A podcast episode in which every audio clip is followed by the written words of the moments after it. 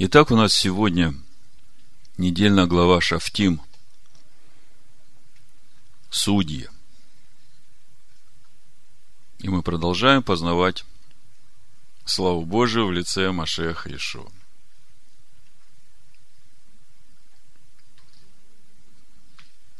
Прочитаю начало недельной главы и потом скажу название проповеди. Я буду читать по Торе Раши. Немножко текст отличается от синодального. Написано Судей и стражников поставь себе во всех твоих воротах, которые дает тебе Господь твой Бог, по твоим коленам, чтобы они судили народ праведным судом. Не извращай суд, не лицеприятствуй и не бери взятки, ибо взятка ослепляет глаза мудрецов и извращает слова праведные. К правде, к правде стремись, чтобы ты жил и овладел страной, которую Господь твой Бог отдает тебе. Итак, месяц Илул. Месяц раскаяния. По-другому я бы сказал, месяц суда самого себя. И недельная глава говорит об этом же. О судьях и надзирателях. Скажите мне, что приводит человека к раскаянию?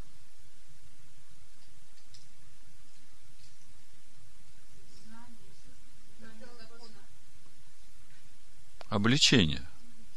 Обличение совести.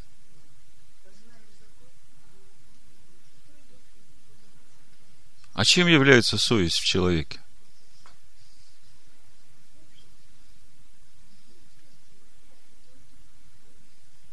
Я бы сказал так, совесть – это свидетель неправды. А каким образом э, совесть знает, где неправда?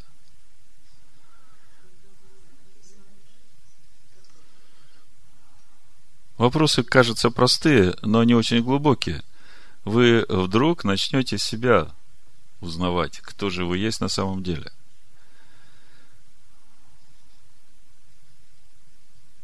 То есть совесть в человеке, она обличает его, она свидетельствует о неправде, да?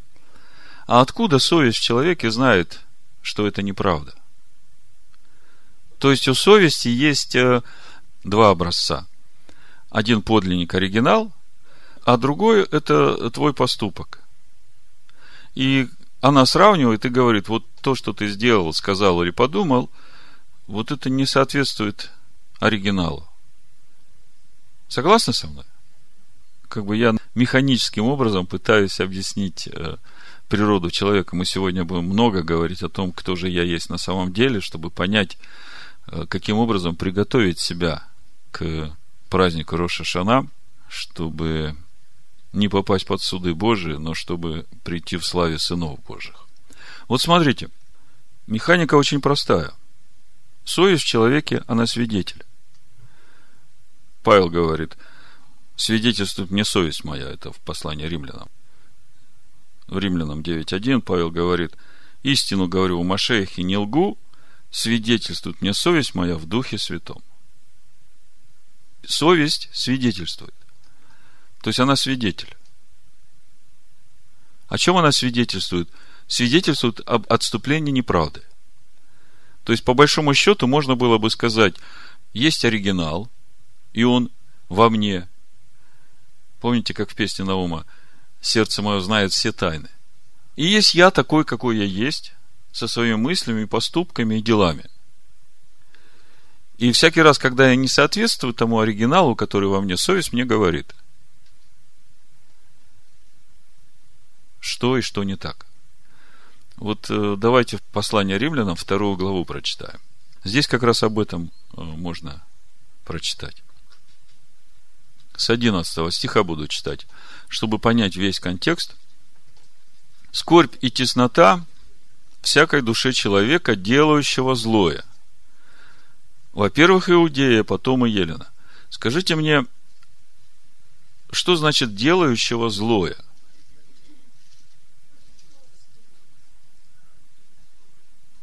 Во-первых, Иудею, потом Елену. Там дальше, когда мы будем читать, мы увидим, что речь идет об отступлении от закона. Да?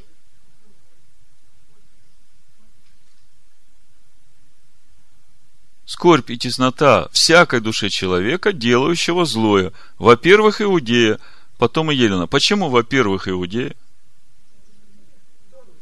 Потому что мы по природе иудеи, потому что нам закон от начала дан, да? Иудеи это и есть те, которые живут по Торе. Напротив, слава и честь и мир всякому, делающему доброе. Во-первых, Иудею, потом и Елену. То есть, вот в этих двух стихах мы видим, речь идет о добром и злом – и значит, э, если злое, и те, и другие, и иудеи, и елены наказываются, если доброе, то и те, и другие благословляются, да? А дальше написано, ибо нет лицеприятия у Бога. Те, которые, не имея закона, согрешили вне закона и погибнут. Смотрите, не имея закона, согрешили – как можно вообще знать человеку, что он согрешил, если у него нет закона?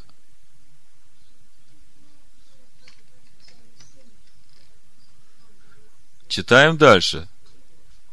Которые под законом согрешили, по закону осудятся. Потому что не слушатели закона праведны перед Богом, но исполнители закона оправданы будут. Скажите, о каком законе здесь речь идет? О Торе Моисея. О Торе Моисея.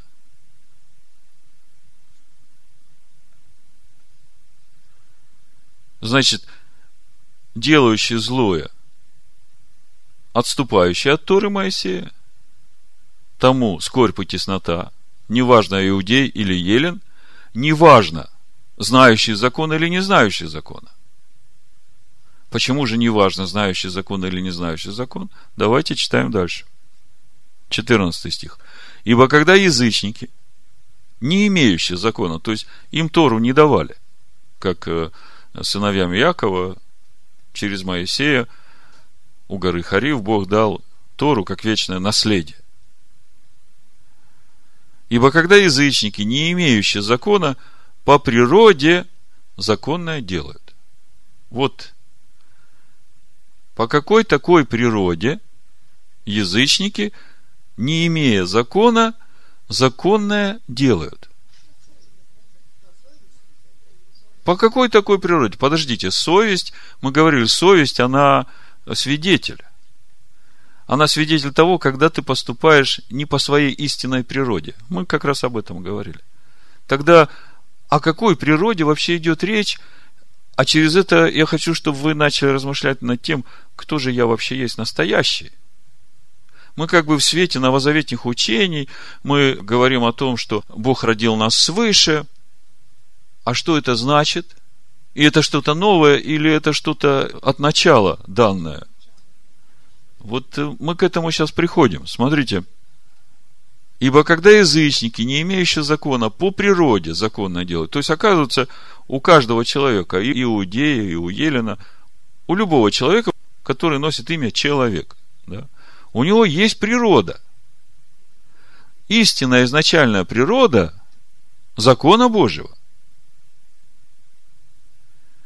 Ибо когда язычники, не имеющие закона, по природе законное делают, то не имея закона, они сами себе закон они показывают, что дело закона у них записано на сердцах. О чем свидетельствует совесть? Видите, опять, совесть свидетельствует. О чем свидетельствует совесть их? И мысли их, то обвиняющие, то оправдывающие одна другую. Вы знаете, я смотрел греческий текст, э, пытался дословно прочитать. Очень интересная мысль получается. То есть мы сейчас подойдем к э, сути самой совести, вы увидите.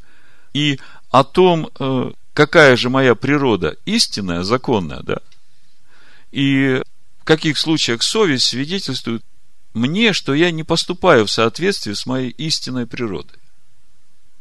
Во всем этом важно как бы не теоретически, а там в глубине сердца прочувствовать изначально. Вот каждый на себя смотрит и думает, ой, я такой никакой. Вот он, да, он то, он это, а я вот... А слово говорит, что ты очень даже такой, очень даже прекрасный, настоящий. А все, что ты видишь, то, о чем тебе свидетельствует совесть, это ты не настоящий, это не ты вообще. И это не твое. А самое удивительное, что по жизни мы очень сильно держимся за это и думаем, что это мое, это я. Вот я хочу к этому сегодня прийти, потому что, в общем-то, вся недельная глава об этом. Так вот, дословно с греческого, читаю 15 стих. Речь идет о том, значит, что язычники по природе законно делают, и дальше, которые показывают дело закона, написанное в сердцах их, свидетельствующее их совести, и между друг другом рассуждений обвиняющих или и говорящих в защиту. Вот это меня заинтересовало. Между друг другом рассуждений обвиняющих или говорящих в защиту. Кто с кем спорит, кто кого обвиняет. Вам знакомы эти разборки внутри себя? Вот очень важно во время этих разборок понять, чью сторону выбрать. Я через это однажды, э, много лет назад, впервые понял, что Бог со мной разговаривает. Я полдня внутри себя сам с собой разговаривал, спорил и доказывал, что это же правильно, как я поступил. И вот с этой стороны правильно, и вот с этой стороны правильно, а покоя не находил. И я устал от этого спора, вот мир не приходит там внутри. Я в конце концов спрашиваю, а с кем я разговариваю? С кем я там спорю? Вот я как бы уже сделал поступок, аргументацию дал, а там все, все время э, не удовлетворены ответом. Я спрашиваю, а с кем я там спорю? Господь говорит, со мной споришь. Я там как сидел, так упал, все. Вопросы все отпали, понимаете? Все, мне уже не надо, вся моя аргументация тут же рассыпалась. И я сразу понял, что я не прав. Я начал думать, как мне раскаяться, как мне просить извинения, как мне исправлять, что мне принести, что добавить, чтобы прощение пришло полное. И мир пришел. Хотя полдня убеждал себя в том, что я же прав, я же правильно поступил. Так вот, будьте внимательны с тем, особенно сейчас. Я говорю, сейчас время раскаяния, месяц Илул, время приготовления пути Господу. И по сути, я назвал этот месяц суда самого себя. Это очень просто. Если мы сами себя не судим, вы же знаете, то придет суд от Бога. Так вот сейчас лучше поглубже посмотреть внутрь себя, поисследовать. Каждое время, оно особенно вот в Божьем календаре. Каждая точка хаг, да, который мы называем праздником. А это, в принципе, точка. Это особенное время, которое Бог назначил на кругу жизни для решения определенных задач внутри нас. Помните, когда перед Пысах мы каждый определяли для себя ту тесноту, из которой мы будем выходить. Да? И у нас у всех есть эти списки. И эти местописания, которые мы хотели, чтобы пришли туда, вместо того, кто мы есть сейчас, да, это та же самая тема. Нам теперь нужно вернуться к этому и посмотреть, где мы устояли, а где мы все еще барахтаемся. Посмотреть, почему барахтаемся.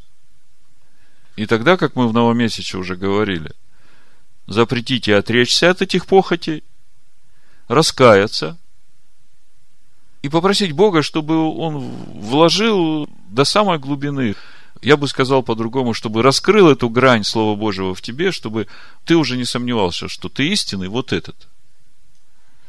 В послании Якова 1.18 об этом как раз и написано. То есть, кто же я истинный? И вообще, что тут происходит?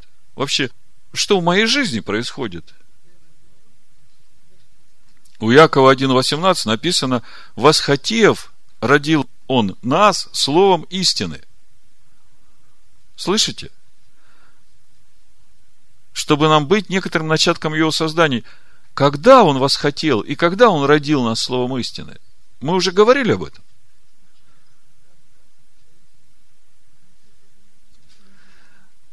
Тогда, когда сотворил человека по своему образу и вдунул в него дыхание жизни. Вот уже тогда он нас сотворил. Вы понимаете, о чем речь? И даже несмотря на то, что Адам согрешил, эта истина в человеке живет. И совесть человека работает. Вы знаете, проблема в чем начинается? Когда человек переступает через эту совесть. Когда он один, и два раза, и три переступает через эту совесть, и тогда совесть перестает работать. По сути, это и есть вот ожесточение сердца. Сердце становится каменным. Написано, что грешник делает грех и коснеет, многократно делает и коснеет. А суд э, скоро не совершается. Бог как бы все время долготерпеливо ждет. То есть в итоге получается, что я истинный изначально. Это слово истины во мне. Восхотев, родил он каждого из нас словом истины.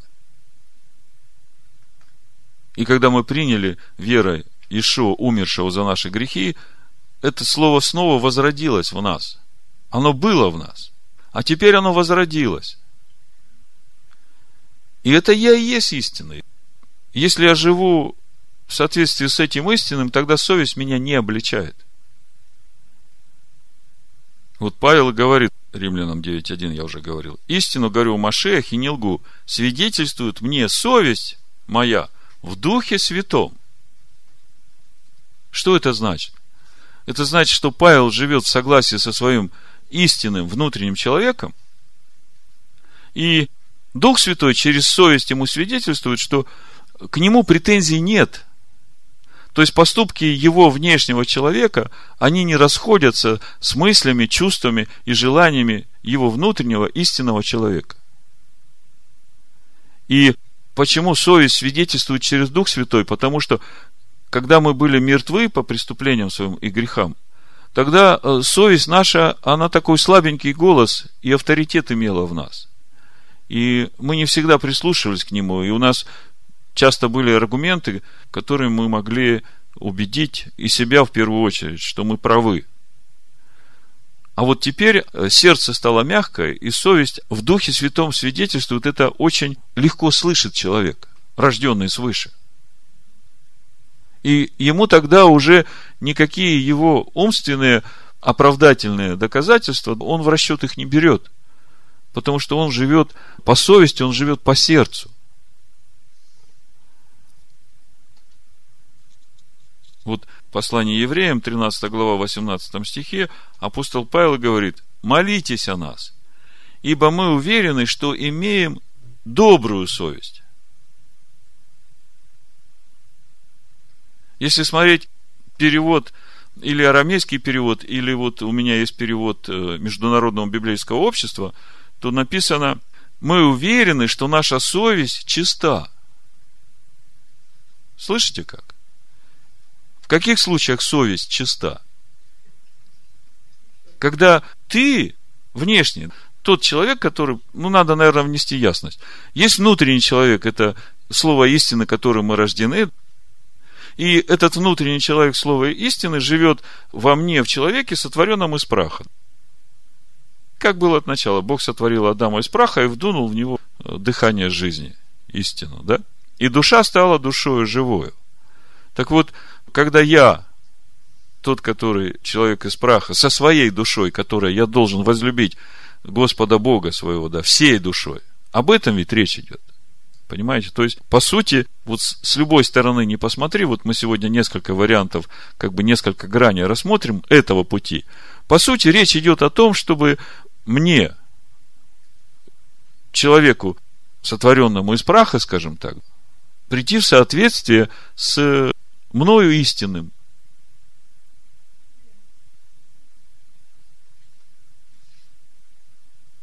И когда я прихожу в это соответствие, тогда совесть моя чиста, и тогда во мне шалом. Вот Павел говорит, молитесь о нас. Мы уверены, что наша совесть чиста. И во всем стараемся поступать правильно. Стараемся поступать правильно. Что значит старается поступать правильно?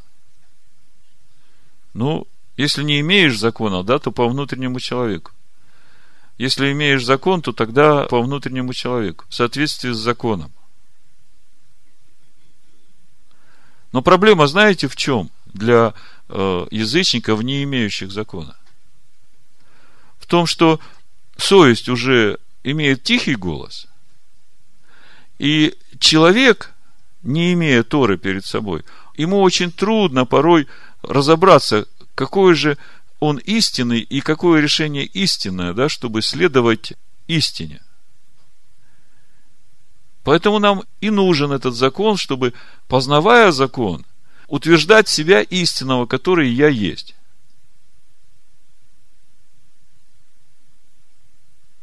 Я говорю закон, по сути, ведь это же Машех. 1 Коринфянам 10 глава 4 стих там мы говорили уже об этом, что Тора течет из Машеха.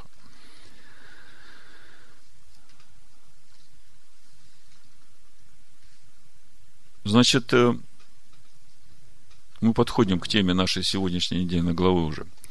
Что дает человеку способность судить себя поистине? Да, и амен, познание истины.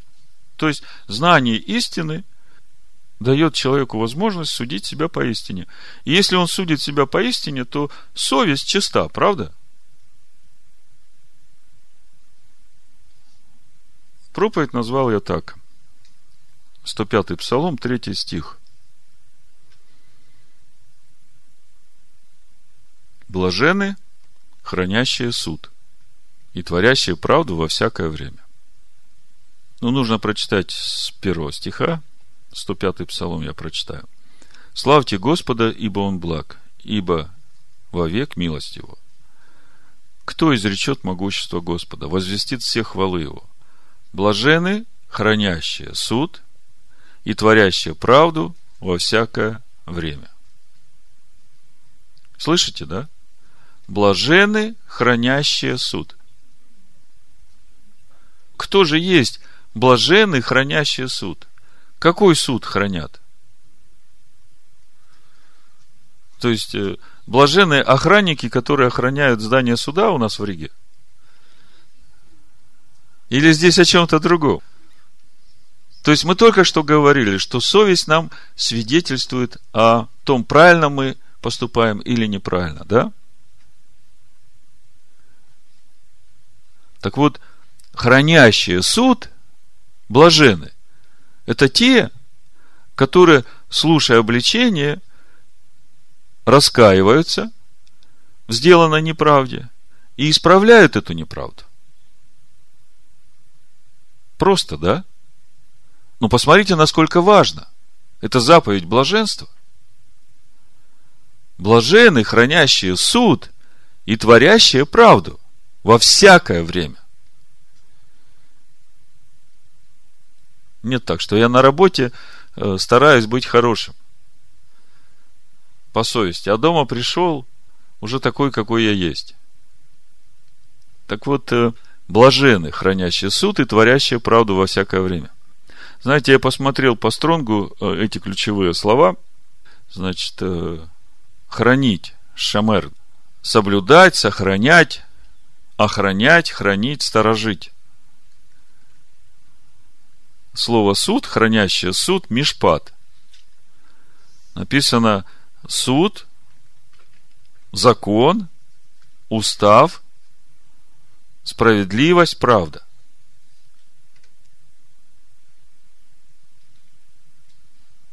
А дальше творящее правду, это нам известный глагол осе.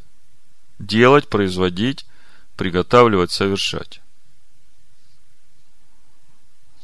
Творящие правду. Слово «правда» в оригинале стоит слово «цдака». Праведность, правда, благодеяние.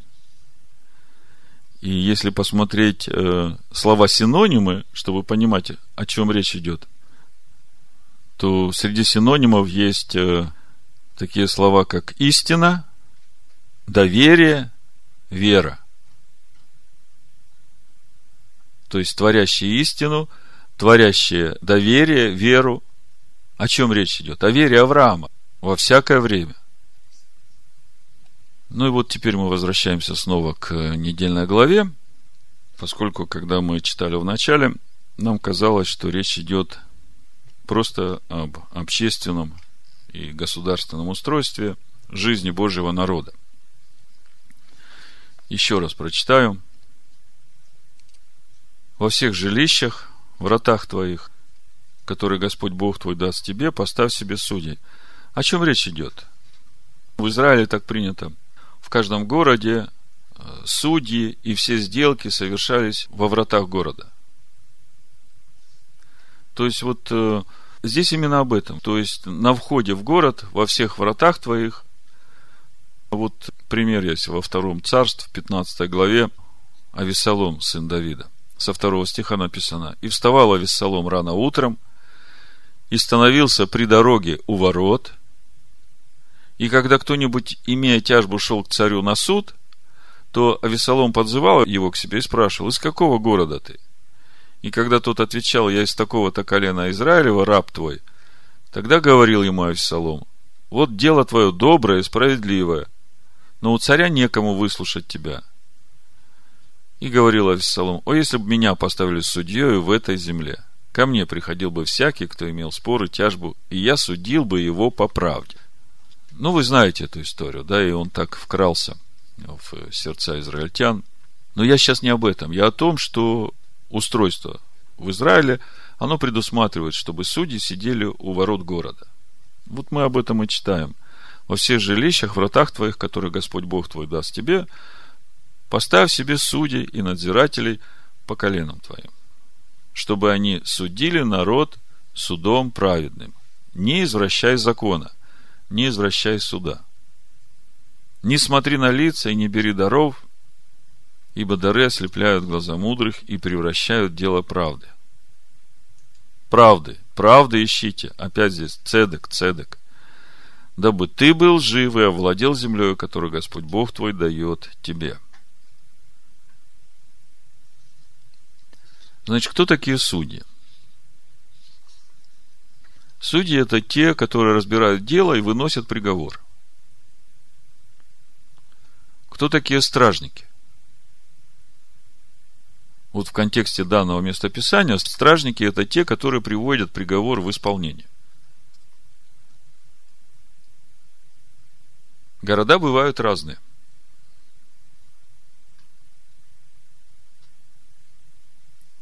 Скажите мне, от чего зависит покой в городе? От порядка. От чего зависит порядок в городе? Во-первых, скажем так, от закона. Какой закон работает в городе? Как судят судьи? судят по правде или по корысти, или лицеприятно.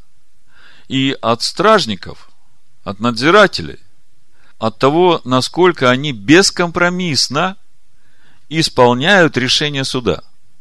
Согласны со мной? Я хочу, чтобы это у вас отложилось, потому что потом это будет очень важно, когда мы перейдем к человеку. Вот я посмотрел в интернете на рейтинг, то есть я хотел узнать, какой город э, в мире самый криминальный, самый опасный. Вот есть, э, скажем, города Москва, Рига, Чикаго, там Лондон, да, Сидней, там, и много других. И в каждом городе свой уровень порядка, да, свой уровень преступности. Так вот, э, оказывается, самый криминогенный город в Мексике, на границе с Америкой, называется Сьюдад Хуарес. Занимает первое место в мире по преступности, и в этом городе в год на 100 тысяч человек убивают 190 человек. Вот представьте, в Риге ну, скажем, 1 миллион, да, так, примерно. Да. Это значит, в год э, 2000 человек убивают просто так. Ну, скажем так, Сьюдад Хуарес э, вам неизвестен город, но вот на втором месте в мире по криминогенности э, стоит город Каракас, Венесуэла. Там тоже официальная статистика 130 человек на 100 тысяч убивают в год. А по неофициальной тоже до 190 человек. Так вот, от чего же зависит покой в городе? Скажем так, от закона. Какой закон работает в городе? От судей, которые выносят решения в соответствии с этим законом и от надзирателей стражников, которые исполняют этот закон. Но, безусловно, и от людей, которые живут в этом городе. Насколько они уважают закон этого города, да?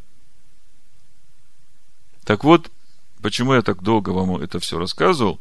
В иудейской традиции с давних времен считается, что каждый человек – это город – Если посмотреть Писание Нового Завета, то можно увидеть, что это действительно так. Что каждый человек – это город. Более того, Бог усмотрел, чтобы каждый человек город стал городом шалома. Понимаете, о чем я говорю? Мы уже об этом говорили в первой части. Вот смотрите, в послании Ефесянам во второй главе мы читаем 19 стих. Итак, вы уже не чужие, не пришельцы, но сограждане святым и свои Богу, быв утверждены на основании апостолов и пророков, имея самого Ишуа Машеха краеугольным камнем, на котором все здание, слагая стройно, возрастает святый храм в Господе, на котором и вы устрояетесь в жилище Божие Духом. То есть, утверждаясь на Торе и пророках, имея в своем основании краеугольный камень Ишуа Машеха, да, мы возрастаем духом в храм Господень. Написано в святый храм в Господе. Давайте книгу Откровений откроем, и мы увидим, что святый храм в Господе это и есть святой город Иерушалаем. Слышите меня? То есть мы на основании Торы и пророков, утверждаясь, имея краеугольным камнем Машеха Ишуа, через познание всего этого Духом Святым устрояемся в этот город Святой Иерушалаем. Вот смотрите, 21 глава э, книги Откровений написано с первого стиха. «И увидел я новое небо и новую землю, ибо прежнее небо и прежняя земля миновали, и моря уже нет. И я, Иоанн, увидел святый город Иерушалаем, вы знаете, как на иврите город? Ир. То есть Еру – это город, Шалаем – Шалома. Так вот он увидел этот город, город Шалома, сходящий от Бога с неба, приготовленный как невеста, украшенный для мужа своего.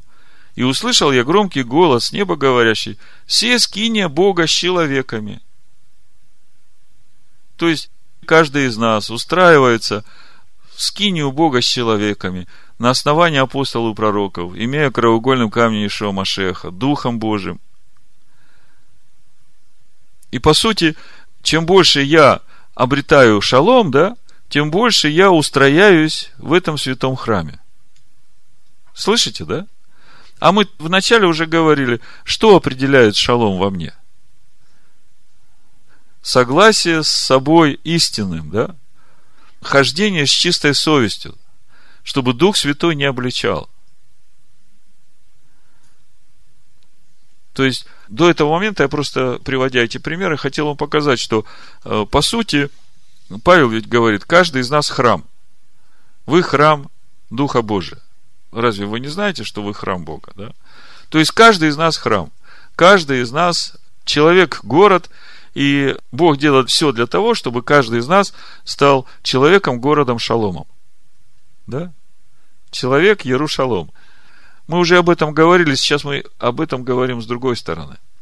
И для того, чтобы мне быть городом шаломом, мне нужно устрояться в этом городе на основании апостолов, пророков, да, имея Иешуа Машеха краеугольным камнем, мы говорили, что это значит. Это значит, ни одно учение ни апостолов, ни пророков не должно выходить за пределы Торы.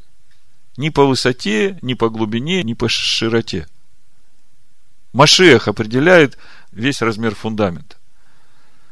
То есть, если что-то говорит против Торы, да, то это уже не то основание, на котором надо устраиваться.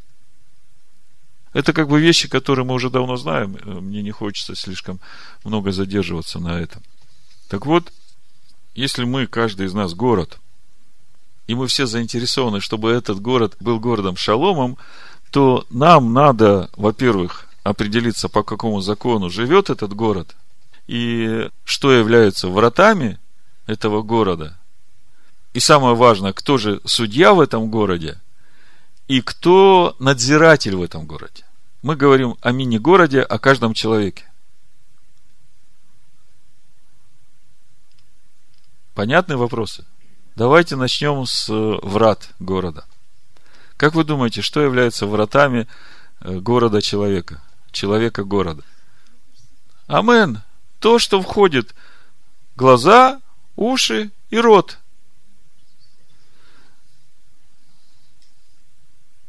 То есть, это те врата, через которые может проникнуть э, враг. Допустим, некошерная пища попадает через рот. Чтобы этого не произошло, нужно, чтобы судья, надзиратель работал четко. Судья выдает постановление, а надзиратель должен четко исполнять. Вот мы когда говорили о преступных городах, мы говорили, что проблема этих городов в том, что нет нормального закона, в том, что судьи подкупны, и в том, что полиция, то есть э, надсмотрщики, которые выполняют эти решения судов, они относятся к своим обязанностям не бескомпромиссно, да? Вы уже улыбаетесь, вы начинаете понимать, к чему я веду. Значит, э, что через глаза к нам попадает? Всякие непотребные вещи, порнография, все, что оскверняет город. Слышите, да? Что через уши попадает? Всякое сквернословие, всякая хула, всякие сплетни, которые ты даже по телефону иногда попадаешь в такую ситуацию военную, да, все. Ты помнишь, что ты город, и у тебя есть ворота. И мы сейчас придем э, к тому, чтобы выяснить, кто же э, стражник в этом городе. Э, но сначала выясним, кто такой судья в этом городе. Но сразу следует сказать, что все, что попадает через глаза и уши, оно все попадает в сердце. А в притчах написано, 4 глава, 23 стих, что больше всего хранимого храни сердце, потому что там источники жизни. По сути, вот мне сейчас в духе пришло, Бог говорит Каину, у дверей сердца твоего грех лежит, но ты господствуй над ним. Вот сейчас мы как раз подходим к объяснению того, что же там Бог сказал Каину. То есть во вратах должны стоять судьи, надсмотрщики, чтобы не пропускать в город ничто скверное, нечистое. Господствовать надо. А вот чтобы господствовать, нужна сила, правда? Идем дальше, чтобы увидеть, откуда сила. Вот э, в сотом псалме царь Давид пишет с первого стиха. «Милость и суд буду петь, Тебе, Господи, буду петь. Буду размышлять о пути непорочном, когда Ты придешь ко мне. Буду ходить в непорочности моего сердца посреди дома моего». Послушайте буду ходить в непорочности моего сердца посреди дома моего. О каком доме речь идет? Но если ты внутри себя ходишь в непорочности, то и вокруг тебя будет э, непорочность. Правда? Все ведь начинается изнутри. То есть Давид об этом пишет, он понимает, о чем пишет. Вернее, не Давид, а Дух Божий пишет нам. Не положу перед очами моими вещи непотребные. Вот, видите, первые врата. Не положу перед очами моими вещи непотребные. Ну, назовите мне самую первую непотребную вещь, которую желательно не ставить перед очами. Водка курева? Ну, для кого водка курева, для кого телевизор. У каждого свое, да? Ну, вот Давид говорит, не положу пред очами.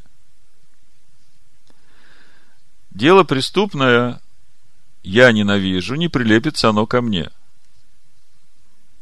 то есть ты понимаешь, что эта вещь не потребная, и она ведет к преступлению. То есть, если ты положишь эту вещь перед глазами, то рано или поздно ты приступишь.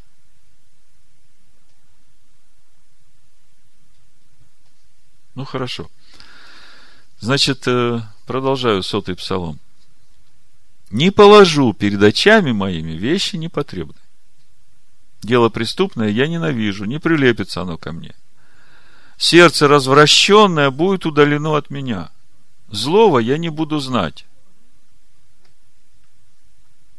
Сердце развращенное будет удалено от меня. Злого я не буду знать. Сердце развращенное почему?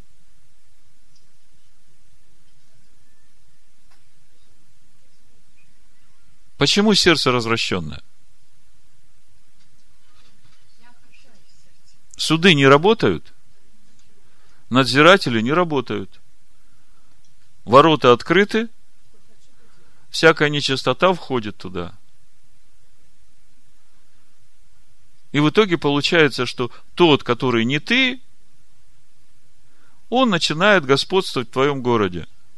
приходит хаос, складывается криминогенная ситуация – Давид говорит, сердце развращенное будет удалено от меня. Злого я не буду знать. Мы говорили, что такое злое. Тайно клевещущего на ближнего своего изгоню. Гордого очами и надменного сердцем не потерплю. Глаза мои на верных земли, чтобы они пребывали при мне. Кто ходит путем непорочности, тот будет служить мне не будет жить в доме моем поступающий коварно. Слушайте, я вот эти стихи читаю, и я сейчас в духе слышу, это же Машиах говорит. Это же Машиах говорит. Машиах же царь. Не будет жить в доме моем поступающий коварно. Говорящий ложь не останется пред глазами моими. С раннего утра буду истреблять всех нечестивцев земли, дабы искоренить из града Господня – из города Господа. Всех делающих беззаконие.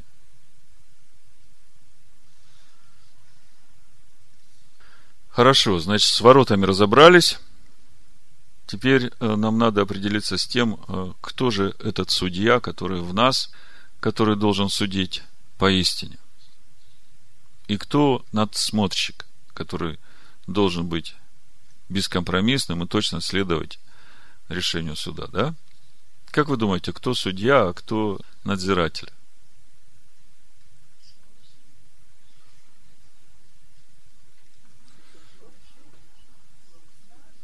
Кто сказал слово судит?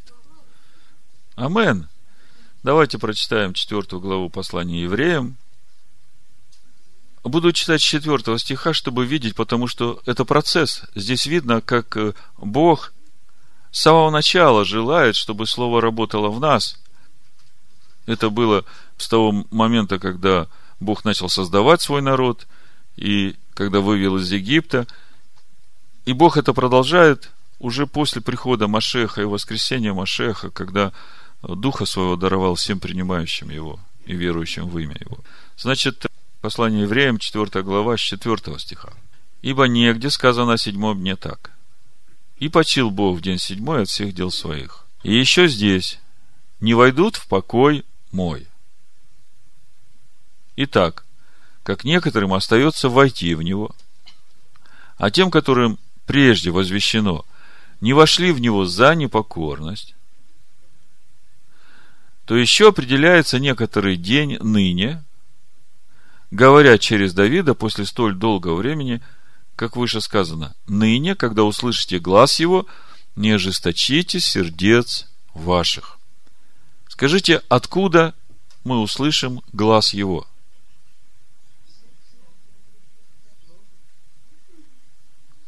Откуда мы слышим глаз его? Из сердца своего. И для этого нужно родиться свыше. И вот это ныне, оно наступает для каждого принимающего его, верующего в имя его, рождающегося от слова истины, которое в нем было от начала, как мы говорили, возрождающегося. И теперь этот голос говорит, изнутри Бог говорит. Как я говорил, для меня откровением было, что Бог со мной говорит, а я не знал, с кем я спорю. Так вот, смотрите, некоторым остается войти в него, в этот покой. Каким образом можно войти в этот покой? Жить в согласии с истиной, которая в тебе.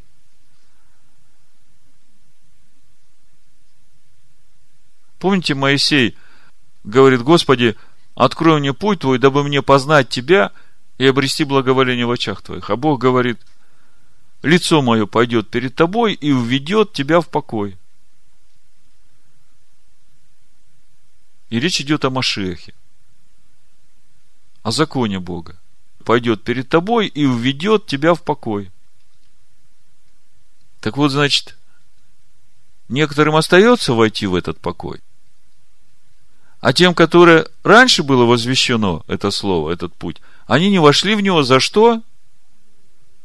За непокорность. То еще определяется некоторый день ныне, говоря через Давида после столь долгого времени, как выше сказано, ныне, когда услышите глаз его, не ожесточите сердец ваших. Ибо если бы Егоша бен Нун, Иисус Навин, доставил им покой, то не было бы сказано после того о другом мне.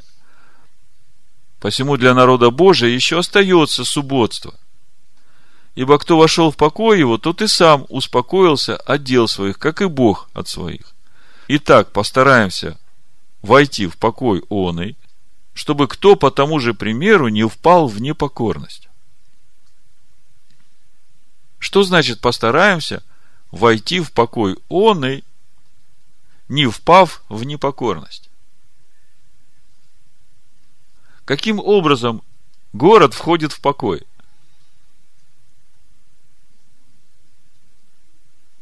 Хороший закон, хорошие судьи, хорошие надсмотрщики и народ, который принимает это все без противления. То же самое о человеке. И вот 12 стих. Ибо Слово Божие живо и действенно. И острее всякого меча обоюдоострого. Оно проникает до разделения души и духа, составов и мозгов, и судит помышления и намерения сердечные. Вот он судья, видите?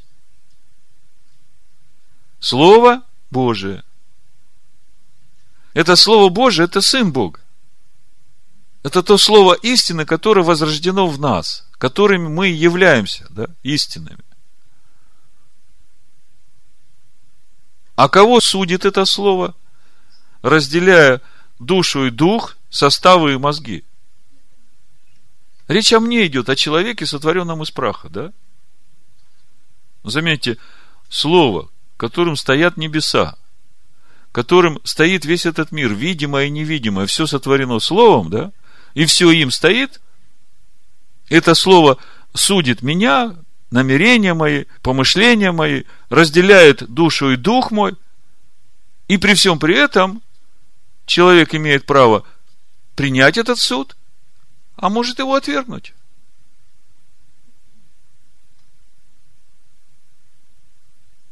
Вы согласны со мной? Значит, с судьей мы уже поняли. Судья – это слово. Тогда мне скажите, а кто же тогда исполнитель, этот надзиратель-надсмотрщик, который исполняет или который не исполняет? Это я. Это человек. со своей душой, со своим разумом, со своими мыслями, со своим духом. Вы понимаете? О чем мы говорили в начале? Помните, что покой в городе, когда закон хороший, когда судьи неподкупные, как бы к судье претензий нет. Слово – это истина, да? Но еще нужно, чтобы и надсмотрщики эти, исполнители приговора, они были бескомпромиссными. А вот, вот этот компромисс или бескомпромиссность – это твой выбор. Мы же сейчас только что пришли к тому, что этот надсмотрщик – это я и есть. Послушайте, что Ишуа говорит. Что Ишуа нам говорит о бескомпромиссности этих надзирателей. Евангелие от Матвея, 18 глава, 7 стиха. Горе миру от соблазнов, ибо надобно прийти соблазном. Но горе тому человеку, через которого соблазн приходит. Если же рука твоя или нога твоя соблазняет тебя, отсеки их и брось от себя. Чья рука или нога соблазняет тебя? А кто отсекает? Ты сам и отсекаешь. Вот так работает надзиратель, бескомпромиссный. Дальше. Лучше тебе войти в жизнь без руки или без ноги, нежели с двумя руками и с двумя ногами быть вержену в огонь вечный. И если глаз твой соблазняет тебя, вырви его и брось от себя. Чей глаз? Твой. А кто вырвать должен? Жена придет, вырвет. Но ясно, что это как бы гипербола, да? Но здесь Ишуа высказывает бескомпромиссность отношения к своим похотям. Если бы я изначально понимал, насколько это важно для меня и для Бога, я скажу еще больше, когда я не бескомпромиссен, когда я это затягиваю, то тогда в мою жизнь начинают приходить страдания – и когда я через все это прохожу, тогда я в следующий раз уже начинаю думать, а быть мне бескомпромиссным или мне опять допустить какие-нибудь компромиссы? Скажите, Пинхас был бескомпромиссным? Получил завет мира. Поэтому, конечно, мы можем долго утешать себя тем, что вот один может, у него сила воли есть. Да сила воли здесь не работает. Сила в слове. Если ты выбираешь стоять в этом слове, возьми сотый псалом – и всякий раз, когда компромисс приходит в твою жизнь, стань на сотый псалом и читай это, знай, что это Машех тебе говорит. Иначе в пустыне ходить будешь. Еще один круг, и другой круг, и третий. И страдать будешь от этого. Понятно, что человеку трудно сразу стать бескомпромиссным, но слава Богу за милость Всевышнего. Он допускает и такое развитие событий, и ты, в конце концов, настрадавшись, страдающий плотью, перестает грешить, перестает быть компромиссным. И все это милость Всевышнего к человеку. Чтобы, наказав его сейчас, спасти его для жизни вечной. Вот э, в первом Коринфянах, 11 главе, об этом написано. Это как подтверждение. 29 стих. Ибо кто ест и пьет недостойно, тот ест и пьет осуждение себе, не рассуждая от теле Господня. Ест недостойно. Речь идет о Слове Божьем. И пьет недостойно. Речь идет о Духе Божьем. Ешь и пьешь осуждение себе. От того многие из вас немощные и больные, и немало умирают. Слышите? Ну, вы же знаете эти стихи. Поэтому уговаривать никого не надо. Просто, э, когда ты понимаешь с самого начала вот эти варианты развития событий, то тогда тебе легче сделать правильный выбор. Если ты хоть немножечко себе, смотрите, разрушающая сила, вот Инара говорит, силу воли надо, решимость, там, твердость.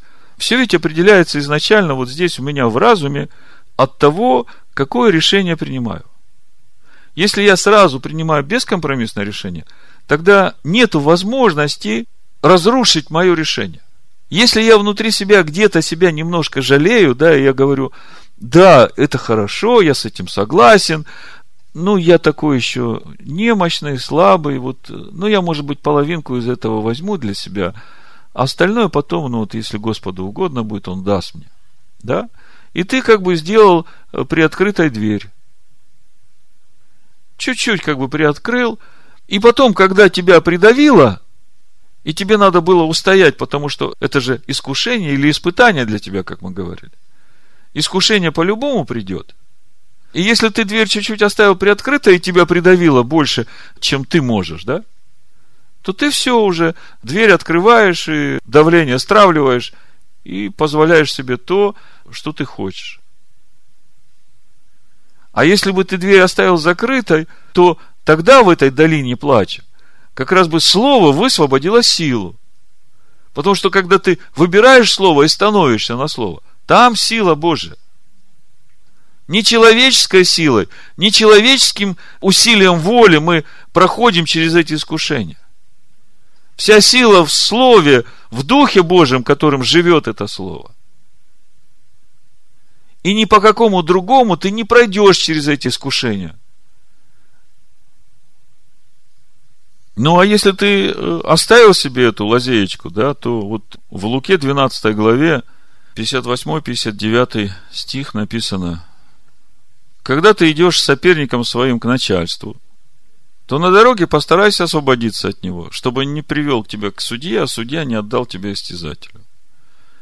А истязатель не вверг тебя в темницу, сказываю тебе, не выйдешь оттуда, пока не отдашь до последней полушки. Кто твой соперник? прошлый раз, разбирая эту недельную главу, мы очень так конкретно об этом говорили. Можете послушать проповедь прошлого года. Итак, с судьями все понятно, с надзирателями тоже, я надеюсь, стало все понятно. И все это для того, чтобы этот человек стал городом шаломом. Итак, блажены хранящие суд. Теперь вы понимаете, почему они блажены? Блажены, хранящие суд. Почему они блажены? Потому что они становятся городом шаломом.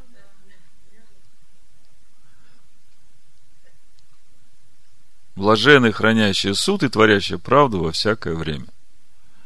Что же помогает человеку хранить суд и творить правду? Как вы думаете? Ну, во-первых, истина. Во-первых, знание истины. То есть, э, знание закона. Во-вторых, любовь к Богу. Потому что, когда ты знаешь истину и знаешь, как много ты в каких местах согрешил, и любовь моя все больше и больше к Нему. Я когда пришел к Богу, вышел на молитву покаяния, и мне, значит, э, говорили, как произносить молитву покаяния, я помню свои мысли. Да я вообще не грешил. Я вообще не грешник. И это мои искренние мысли были. Я произносил молитву покаяния, а внутри думал, не, я не грешник. А сейчас, когда вот прошло 16 лет, я думаю, Господи, как велика милость Твоя ко мне. И любовь моя все больше и больше к нему. Потому что чем больше я познаю Тору, тем вижу, как много мне прощено. Более того, он прощает и прощает и прощает. И еще один момент, который очень важен, это страх Господень. То есть, чтобы мне сегодня хранить суд и творить правду, мне нужно знание истины, любовь к Богу и страх Господень. потому что истину знаю, и благодарен Богу за все, что Он мне прощает, люблю Его.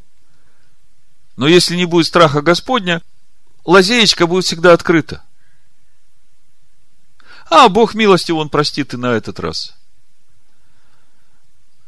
А когда ты проходишь через э, отцовские розги, тогда ты начинаешь благоговеть.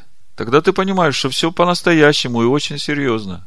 И папа предпочитает тебя наказать в этом мире, чтобы ты достиг будущего мира и был с ним. И в этом его любовь. Каждому из нас. Вы согласны со мной? Так вот, смотрите, во второзаконе, в 17 главе, как научиться страху Господню. Не обязательно проходить через розги. Второзаконие, 17 глава, 18-19 стих. Речь идет о царе. О царе, который будет царствовать в народе. В Божьем народе. Но вообще-то Писание говорит, что мы все цари и священники, если смотреть книгу Откровения. То есть это слово каждому из нас. Слышите меня? Написано, но когда он сядет на престоле царства своего, должен списать для себя список закона сего с книги, находящейся у священников левитов. С какой книги? С Торы. И пусть он будет у него, этот свиток, и пусть он читает его во все дни жизни своей, Скажите, что царь такой глупый, вот часто с христианами разговариваешь, да, я прочитал один раз эту книгу. Я все знаю, что там написано, как Бог там с евреями разбирался. Но это же к нам не относится. У нас есть Новый Завет. Он лучше, чем Старый. Тут все прощается, тут делать ничего не надо, Иисус все за тебя сделает. Так вот, смотрите, царю повеление. Не написано, чтобы он один раз прочитал его. Написано, пусть он читает его во все дни жизни своей. Вот у нас календарь составлен так, чтобы нам каждый год прочитывать Писание. И вы сами знаете, если вы хотя бы несколько дней перестали читать Писание по календарю, вы чувствуете себя как потерявшийся в этом мире – вы уже не знаете, где лево, где право, где вверх, где низ. А как только входишь в Писание, сразу обретаешь основание. Ты уже на основании стал. И каждый год, читая и прочитывая все Писания, мы каждый год открываем все новое, новое, новое для себя. И удивляемся, как это так? В прошлом году я читал это место Писания, оно мне ничего не говорило. А сегодня читаю, Оказывается, вот как много здесь. Оказывается, это об этом и об этом.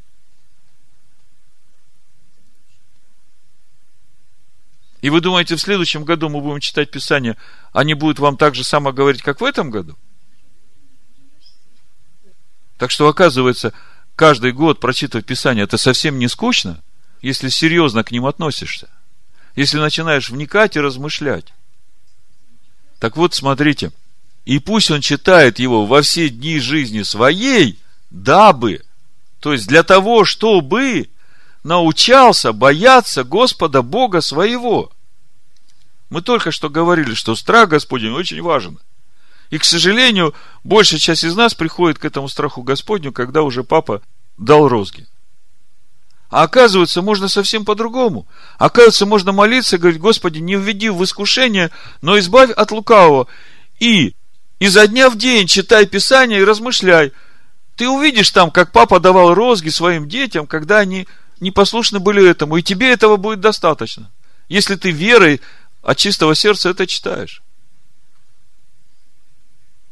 Пусть читает его во все дни жизни своей, дабы научался бояться Господа Бога своего и старался исполнять все слова закона сего и постановления сии.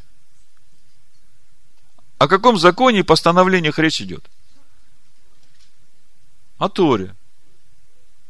Вот проблема сегодняшнего христианства и сегодняшнего христианина, искреннего христианина, в том, что недобрые люди сказали ему, что вот э, в законе Моисея есть 10 заповедей, это хорошо. А все остальное, законы жертвоприношения, обрядовость там, это к тебе не имеет никакого отношения. Это ты можешь спокойно выбросить, это ветхое. У нас сейчас новое, у нас есть Иисус Христос, совершенная жертва, и тебе это все больше не нужно. И когда я все это слушаю, у меня сразу в духе ни одна йота, ни одна черта не придет из закона, пока не исполнится все. это как-то не стыкуется с такой подачей отношения к Торе Моисея. Если Ишуа говорит, ни одна йота не пройдет, значит, это важно. Вот сейчас месяц Илул. Месяц, как я говорил, месяц раскаяния, месяц нашего очищения, месяц суда, когда мы судим самого себя, чтобы нам прийти к Роша Шана приготовленными в славе сынов Божьих. И когда человек говорит, что законы жертвоприношения нам больше не нужны, там животное какое отношение это к нам имеет, то в итоге он не знает, что ему надо делать. Какие акценты и приоритеты ему сделать, чтобы действительно это все работало по-настоящему. Вот, к примеру, да, конкретно месяц Илул. Я понимаю, что для христианина месяц Илул ни о чем не говорит. У него сейчас август. И вообще праздник Роша Шана для него тоже ничего не говорит. Они не знают этого праздника. А потом болеют, страдают, дети рождаются инвалидами – и спрашивают, Господи, за что? Я же тебя так люблю, в церковь хожу, десятины приношу. А какой смысл приходить на поезд? Ты пришел на вокзал, ожидаешь поезда, а он уже давно ушел. Ты думаешь, что поезд отойдет 31 декабря, а он в этом году когда уходит? Ну, скажем так, 10 Тишрея – это 14 сентября. Ну, это уже как бы последняя секунда. 14 сентября поезд уже уйдет. Так вот, если посмотреть книгу Левита, первую главу, это в контексте нам не нужны законы жертвоприношения. У нас есть Иисус. Как же не нужны? Вот смотрите. С первого стиха читаю. И возвал Господь Моисею и сказал ему, из скини собрания, говоря, кто говорит? Господь, тот, который на земле внизу и на небе вверху, и нет другого. Ни в Новом Завете, ни в Ветхом Завете. Нету другого. Это один и тот же Бог. И вот он говорит, объяви сынам Израилевым и скажи им, когда кто из вас, в оригинале так написано, из себя, из вас, изнутри, хочет принести жертву Господу, то если из скота, приноси жертву вашу из скота крупного и мелкого – если жертва его есть всесожжение из крупного скота, пусть принесет ее мужского пола без порока. Пусть приведет ее к дверям скинии собрания, чтобы приобрести ему благоволение перед Господом, и возложит руку свою на голову жертву всесожжения, и приобретет он благоволение во очищение грехов его. Вот сейчас месяц Илул я уже говорю. И все мы заинтересованы в том, чтобы нам приобрести благоволение в очищение грехов. И что же нам нужно делать сейчас, чтобы обрести это благоволение? Что, нужно взять в жертву быка и пойти принести э, его где-нибудь на горе заколоть? Об этом речь здесь идет. Послушайте, все животные, о которых здесь описывается, и суть их жертвоприношений – я не говорю сейчас о жертве за грех. У нас есть совершенная жертва за грех. Все остальные животные – это прообраз нашей души. Так вот, когда речь идет о жертве всесожжения, речь идет о нашей душе человека, вот той из праха, которая должна всей своей душой возлюбить Господа Бога своего. Так вот, жертва всесожжения, благодаря которой я получаю, и ты, каждый из нас – благоволение в очищении грехов – это суть моего полного посвящения Богу. Когда я прихожу к Господу, вот сегодня и сейчас, и говорю, Господи, Ты видишь весь мой путь, весь этот год, который я прожил. И Ты видишь эти мои решения, которые я принял в Пысах, желая выйти из этой тесноты. И Ты видишь, что я там и там отступил.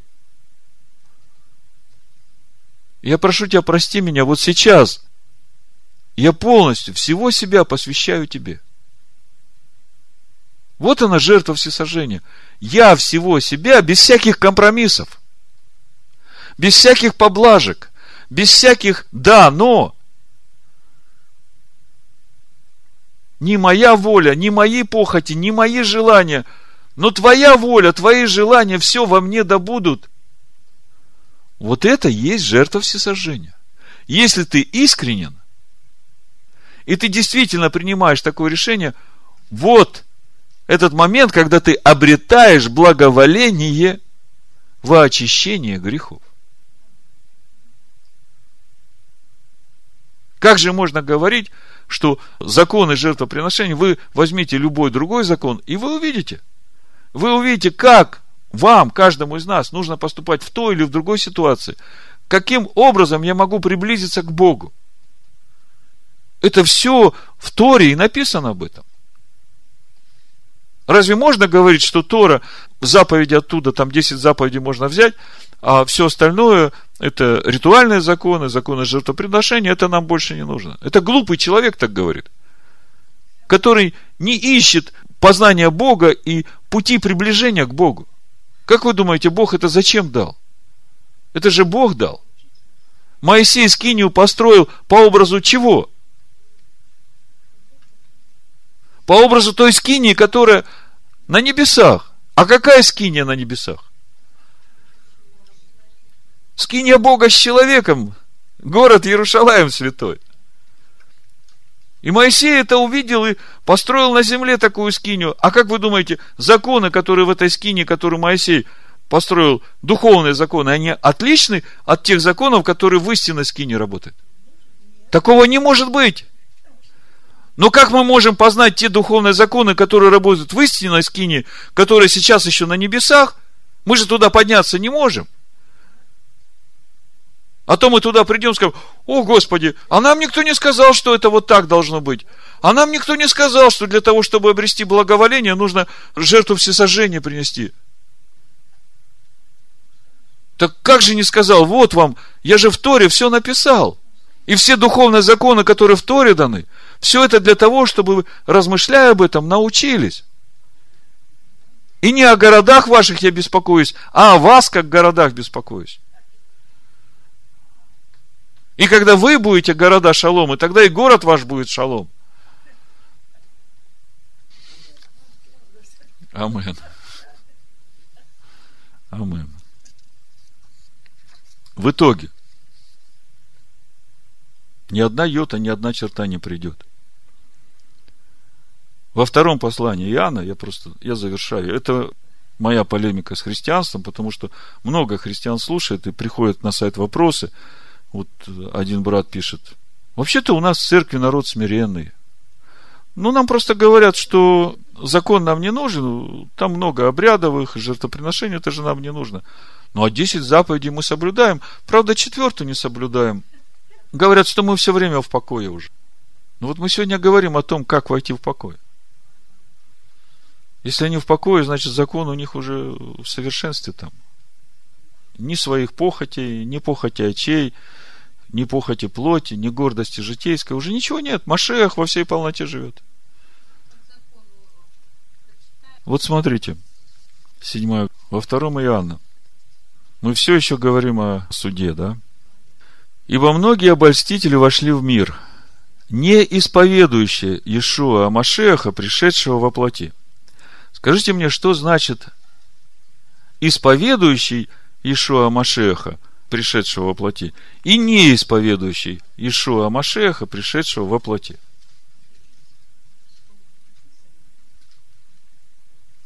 Ну, просто. Допустим, у буддиста спрашивают, ты какую религию исповедуешь? я буддизм. И понятно, что за этим исповеданием стоит определенный образ жизни, да? Я исповедую мусульманство. И за этим исповеданием стоит определенный образ жизни. Я исповедую иудаизм. Так вот, здесь написано, многие обольстители вошли в мир, не исповедующие Ишуа Машеха, пришедшего во плоти. Что значит исповедовать Ишуа Машеха, пришедшего во плоти? То есть, исповедовать Иешуа Машеха, пришедшего во плоти, это значит жить точно так же, как жил Иешуа Машех, как Машех, пришедший в теле Иешуа, живший во плоти. Амен? Скажите мне, Машех, Иешуа, живя во плоти, он хоть одну заповедь, хоть одну йоту согрешил? Он не согрешил ни в чем. Он город Шалом. Он говорит, я не пришел отменить Тору, и ни одна йота не пройдет. Так вот, всякий исповедующий Ишуа Машех, пришедшего плоти, должен жить точно так же, как он, думать так же, как он, поступать так же, как он. Вы согласны со мной? Слушайте дальше. Тот, кто не исповедует Ишуа Машеха, пришедшего плоти, такой человек есть обольститель и антихрист.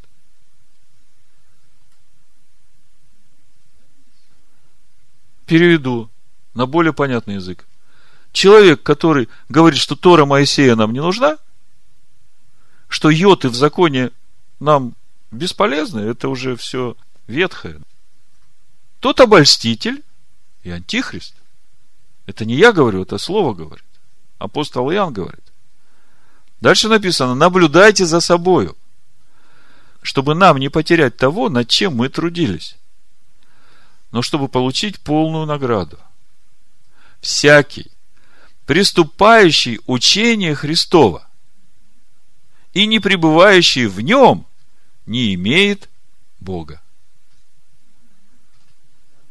Скажите мне, вопрос ценой в жизнь вечную. Что является учением Христовым?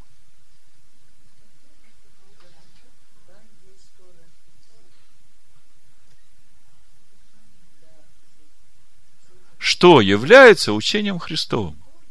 Принципиальный вопрос. Машех Христос пришел в теле Иешуа, да? Для чего? Для того, чтобы отменить учение Христова? Или чтобы разъяснить, как его исполнять? То есть Иешуа пришел раскрыть глубину учения Христова. Вы не путайте, да? Иисус Христос, Иешуа, Машех. Машех, сын Бога, Слово. Иешуа, человек, рожденный от Марии. Машех пришел в этом теле, в этот мир. Так вот, что является учением Машеха? Учением Христовым? Вы понимаете, ответ на этот вопрос, что является учением Христовым, для каждого человека цена его – жизнь вечная. Ответишь правильно, попадешь в жизнь вечную, если его выберешь. Не ответишь, попадешь в озеро Огненное.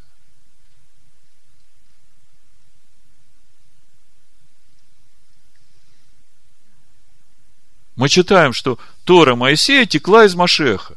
1 Коринфянам, 10 глава, 4 стих.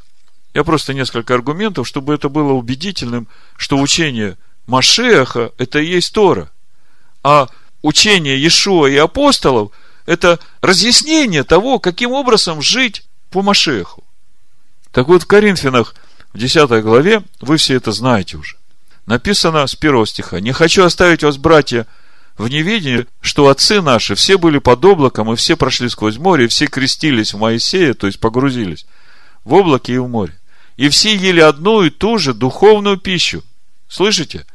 Речь идет о духовной пище, не о манне, которая падала с неба. Речь идет о духовной пище. Все ели одну и ту же духовную пищу. И все пили одно и то же духовное питье. Ибо пили из последующего духовного камня, камень же был Христос, Машех. Скажите, что ели отцы в пустыне? Учение, которое Бог дал через Моисея. И это духовная пища и духовное питье, они текут из Машеха. То есть, когда Ишуа говорит женщине-самарянке, помните? 13 стих, 4 глава Иоанна. Ишуа сказал ей в ответ, «Всякий пьющий воду сию вожаждет опять. А кто будет пить воду, которую я дам ему?» Помните, отцы пьют и едят из духовного камня, который есть Машех. Всякий, кто будет пить воду, которую я дам ему, тот не будет жаждать вовек, но вода, которую я дам ему – Слышите, как сказано? Вода, которую я дам ему, то есть вот это учение Тора, внутри него, сделается в нем источником воды, текущей в жизнь вечную. вода, которую я дам ему, а мы читаем в Коринфянах, все пили и ели одну и ту же духовную пищу из последующего духовного камня, который есть Христос. И вода, речь идет о Слове Божьем, о Торе, да? Ишо говорит, она сделается в нем источником воды. Каким образом она сделается источником, через несколько секунд я скажу, я просто закончу обучение Христовым, это важно. Это важно каждому человеку. Значит, всякий, приступающий учение Христова и не пребывающий в нем, не имеет Бога. Пребывающий в учении Христовом имеет Отца и Сына. Это очень важно сейчас вот это все ухватить, потому что здесь сразу отпадет вот это три единства Бога. Значит, пребывающий в учении Христовом имеет и отца, и сына. Я сейчас объясню, как это есть. Дочитаю. Десятый стих. Кто приходит к вам и не приносит всего учения? То есть учение Христова. Кто приходит к вам и не приносит Торы, учения Христова, того не принимайте в дом и не приветствуйте его, ибо приветствующий его участвует в злых делах его. Видите, как серьезно? Еще первое послание Иоанна, 5 глава, 18 стих и дальше. На эту же тему я подхожу к тому, что значит иметь сына и отца, как здесь Иоанн говорит – всякий пребывающий в учении Христовом имеет и отца, и сына. Читаем 1 Иоанна, 5 глава, с 18 стиха. Мы знаем, что всякий рожденный от Бога не грешит. Слышите меня? Но рожденный от Бога хранит себя, и лукавый не прикасается к нему. Мы знаем, что мы от Бога, и что весь мир лежит во зле. Знаем также, что Сын Божий пришел и дал нам свет и разум. Да познаем Бога истинного, и да будем в истинном Сыне Его, Иисусе Христе, Ишуа Машехе. Слышите как? Как мы читали только что. Пребывающий в учении Христовом имеет и отца, и сына. Здесь Иоанн говорит – да познаем Бога истинного, и да будем в истинном Сыне Его, Иисусе Христе. Сей есть истинный Бог и жизнь вечная. Храните себя от идолов, дети. Аминь. Вот еще раз прочитаю, вы мне скажите, к кому относится вот эта фраза «Сей есть истинный Бог»? Слушайте. Да познаем Бога истинного, и да будем в истинном Сыне его Иисусе Христе. Точка. Сей есть истинный Бог и жизнь вечная.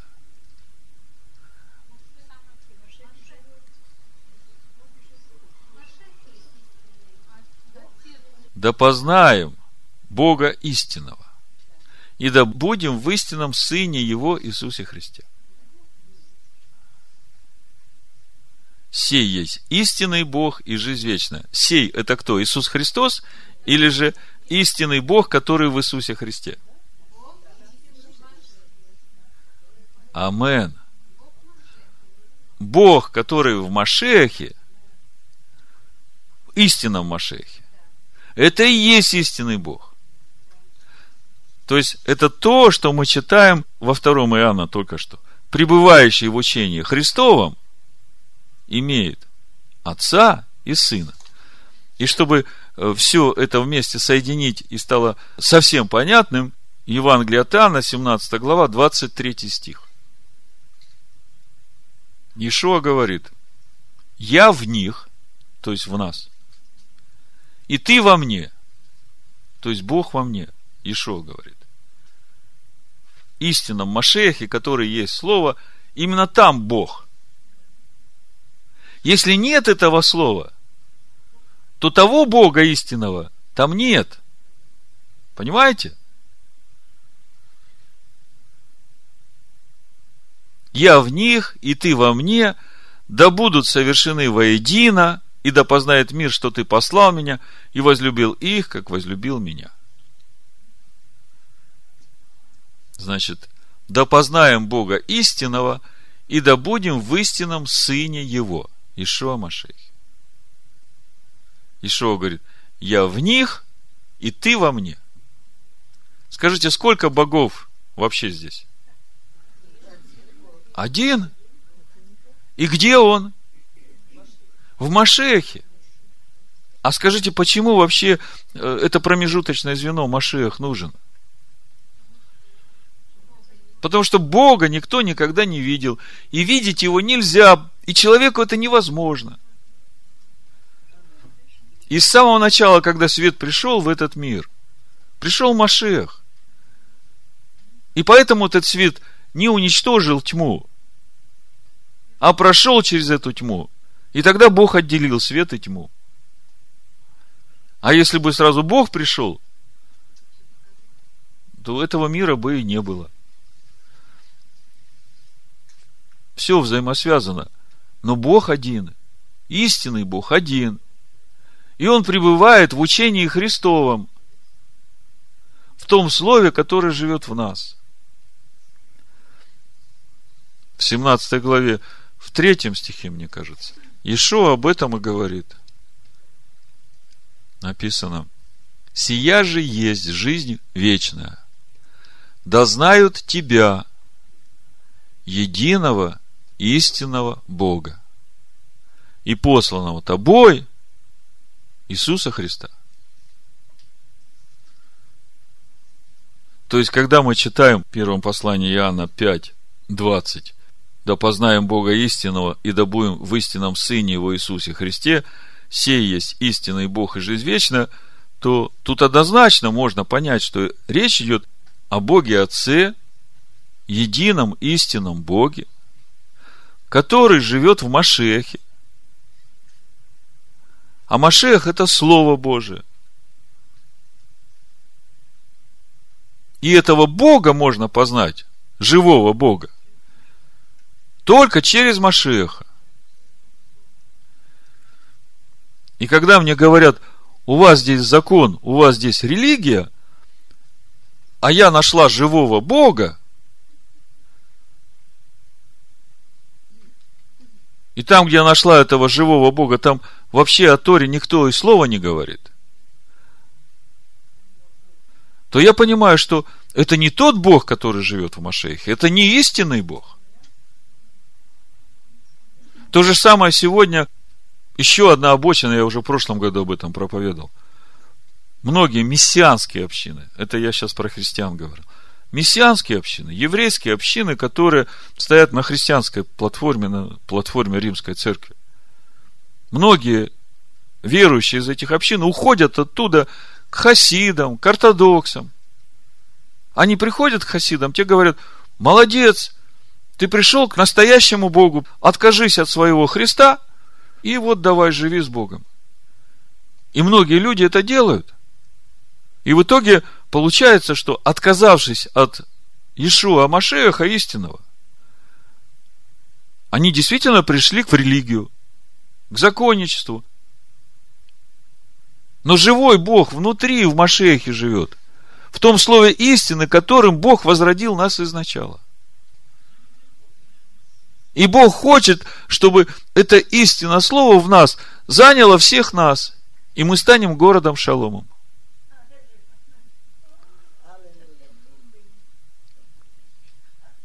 Поэтому для того, чтобы нам быть этим городом шаломом, надо поставить судью и надсмотрщика во всех вратах своих и дать им судить поистине, и надсмотрщику быть бескомпромиссным. Да благословит всех нас Всевышний в имени Машеха Ишуа. Амен.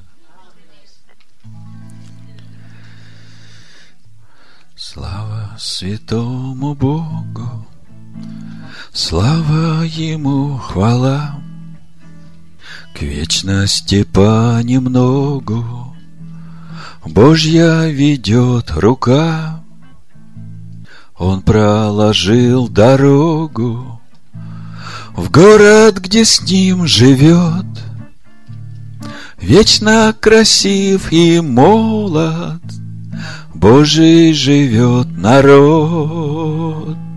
Вечно красив и молод, Божий живет народ.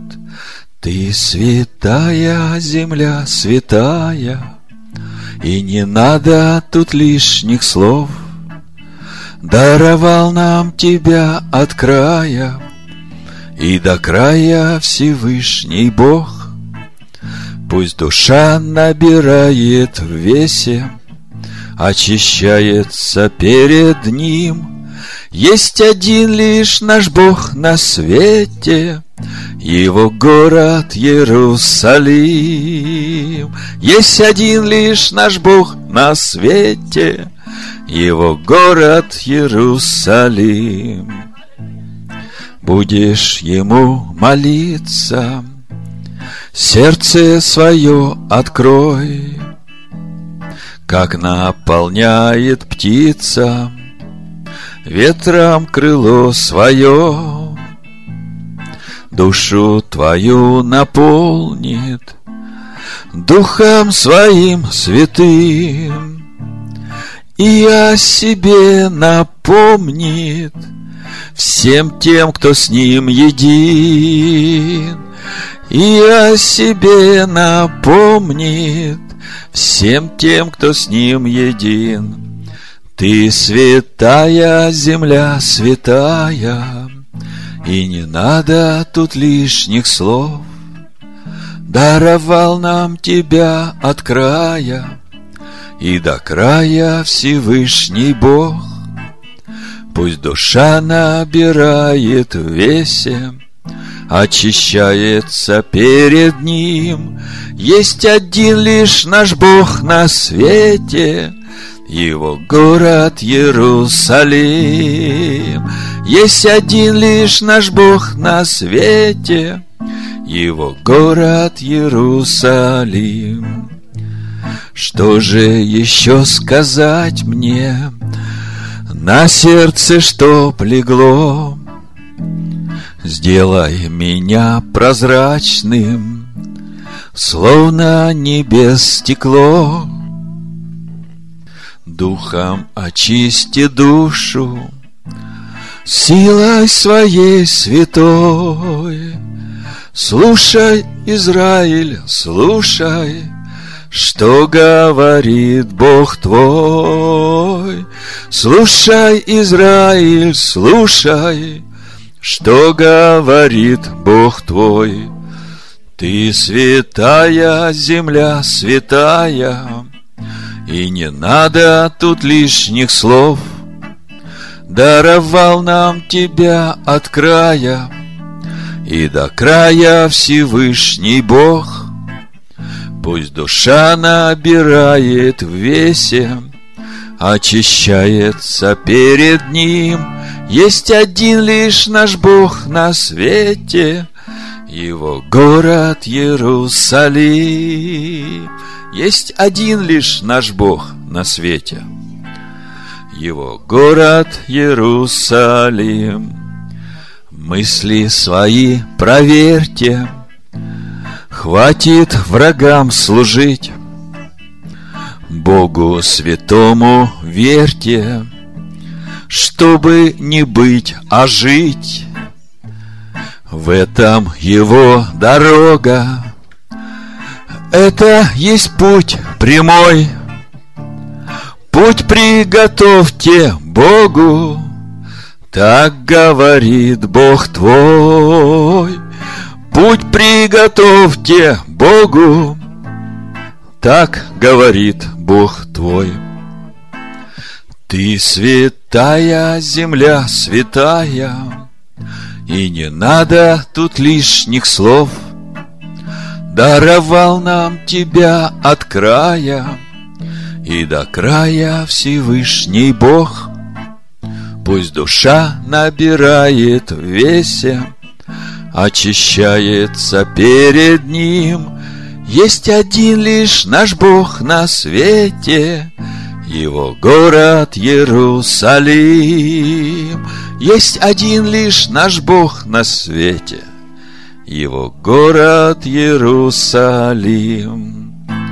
Слава святому Богу, слава Ему хвала. К вечности понемногу Божья ведет рука. Он проложил дорогу в город, где с ним живет Вечно красив и молод, Божий живет народ. Вечно красив и молод, Божий живет народ. Ты святая земля, святая, И не надо тут лишних слов. Даровал нам тебя от края, и до края Всевышний Бог. Пусть душа набирает в весе, очищается перед Ним. Есть один лишь наш Бог на свете, Его город Иерусалим. Есть один лишь наш Бог на свете, Его город Иерусалим. Аминь.